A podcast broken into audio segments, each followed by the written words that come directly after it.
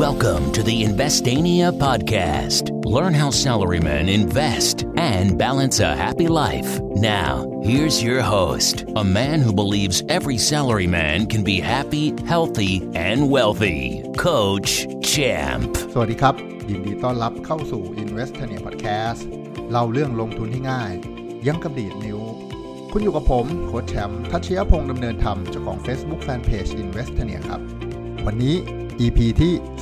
363 ครับ จะมาชวนคุยกันในหัวข้อที่ว่า Bad Year 2020 ครับ ก็เรียกว่าสรุปรวมนะครับว่า เอ้ย ปี 2020 ที่กำลังจะหมดไปนั้นเนี่ยนะครับโอ้จริงๆต้องบอกว่าเป็นปีที่หนักเหนื่อยสำหรับหลาย ๆ คนจริงๆต้องบอกคนส่วนใหญ่นะฮะรวมถึงผมด้วยนะครับ แต่ว่าเราก็ได้เรียนรู้ สิ่งต่างๆ มากมายจากมันครับ หลายคนได้ประสบการณ์ หลายคนได้บทเรียน หลายคนได้ความบอบช้ำนะครับ แต่อย่างที่บอกครับสรุปแล้วเนี่ยมันจะทำให้เราแข็งแข็งแกร่งขึ้น แล้วก็เขาเรียกอะไรนะ มีความพร้อมมากขึ้นต่อไปในอนาคตนะครับ ตัวผมก็ได้รับบทเรียนเพียบเลยครับปีนี้นะครับ หลังจากที่โควิดเข้ามาเนี่ยทำให้หลาย ๆ สิ่งหลาย ๆ อันเนี่ยโหเปลี่ยนไปอย่างมากมายนะครับ อย่างน้อยเนี่ยเราได้เริ่มเรียนรู้ครับ แล้วก็ปรับตัว ผมเชื่อเลยครับว่าคนยุคนี้นะครับ ยุคที่ผ่านโควิด 2019 มาได้เนี่ยนะครับ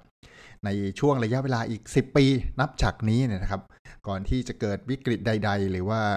อาจจะมีวิกฤตอะไรแทรกเข้ามาก่อนในช่วง 10 ปีนะฮะเราจะมีภูมิคุ้มกันในระดับหนึ่งเลยนะ สังเกตไหมฮะ เวลาน้ำท่วมใหญ่ๆนะเวลาน้ำท่วมใหญ่ ๆ หลังจากน้ำท่วมใหญ่นะเราจะไม่พบน้ำท่วมใหญ่ ๆ ไปอีกระยะหนึ่งเลยทีเดียว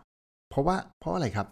เพราะเรามีความเข็ดครับ ตอนนั้นน้ำท่วมใหญ่เราก็แบบเออปล่อยน้ำให้เต็มเขื่อนอพอโดนฝนรัวๆฮะน้ำล้นเขื่อนก็เลยกลายเป็นน้ำท่วมใหญ่ เพราะเราเข็ดฮะ เราก็จะไม่ค่อยเก็บน้ำไว้เต็มเขื่อนเท่าไหร่แล้ว เราก็ได้แล้งมาแทนนะฮะพอฝนไม่ตกอ้าวน้ำไม่พอใช้แต่แบบอ้าวเราจะไม่ค่อยเจอน้ำท่วมใหญ่ รอบนี้ครับ พอเราเจอโควิดครับเราเจอวิกฤตที่เราต้องปรับตัวนะครับ ร้านค้าร้านอาหารท่องเที่ยวและอื่นๆ รวมถึงเรามนุษย์เงินเดือนเองนะครับ หลายคนถูกลดเงินเดือน หลายคนถูกจ้างออก หลายคนถูกเลิกจ้างแบบไม่ได้จ้างออกนะต้องแยกย้ายจากกันไปนะบริษัทปิดกิจการ ครับบางคนได้รับผลกระทบเออ พอโดนเรื่องราวเหล่านี้แล้วหันกลับมามองตัวเองว่าเออเราไม่มีภูมิคุ้มกันเลยเว้ยเราไม่มีเงินสำรองฉุกเฉินเลยเว้ยเราไม่มีอะไรที่เป็น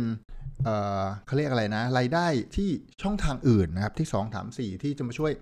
บรรเทาทุเลาเลย ผมเองเนี่ยก็ก็ได้รับบทเรียนจากจากเหตุการณ์โควิดปี 2020 เนี่ยนะครับโควิด -19 นะฮะจากหนักหน่วงนอนปี 2020 ซึ่งก็ อาจจะหนักต่อไปนะฮะ เพราะว่าช่วงนี้ก็แหมพีคเหลือเกินนะฮะ วิ่งไปวิ่งมาอย่างจริงจังนะฮะ ยอดผู้ป่วยนี่โห รุนแรงโหดร้าย เพิ่มขึ้นกันทุกวันครับ แต่มาทำให้อย่างผมเนี่ยค้นพบว่า เออการที่เราเริ่มค่อยๆ สร้างนะครับ ผมสร้างรายได้ช่องทางที่สองสามสี่ห้าเนี่ยมาตั้งแต่กี่ปีอะสองพันสิบสี่นะครับ กิจการปลาเนี่ยผมมาตั้งแต่สองพันสิบ นะค่อยๆทำกันมาเรื่อยๆนะเป็นหนี้เป็นสินกันไปพึ่งมาหมดหนี้ได้เมื่อไม่นานมานี้เอง ก็ทำให้รู้สึกว่าเออ วันที่มีวิกฤตเราก็ยังมีแบ็กอัพที่เป็นช่องทางอื่นๆ พอที่จะมาบรรเทานะต้องเรียกว่าบรรเทานะไม่ได้ไม่ได้มีคุณภาพชีวิตดีเหมือนเดิม แต่ว่าก็บรรเทาครับมันทำให้เรารู้ว่าเฮ้ยการที่มีเงินสำรองฉุกเฉินนะมันก็ backup แล้วลด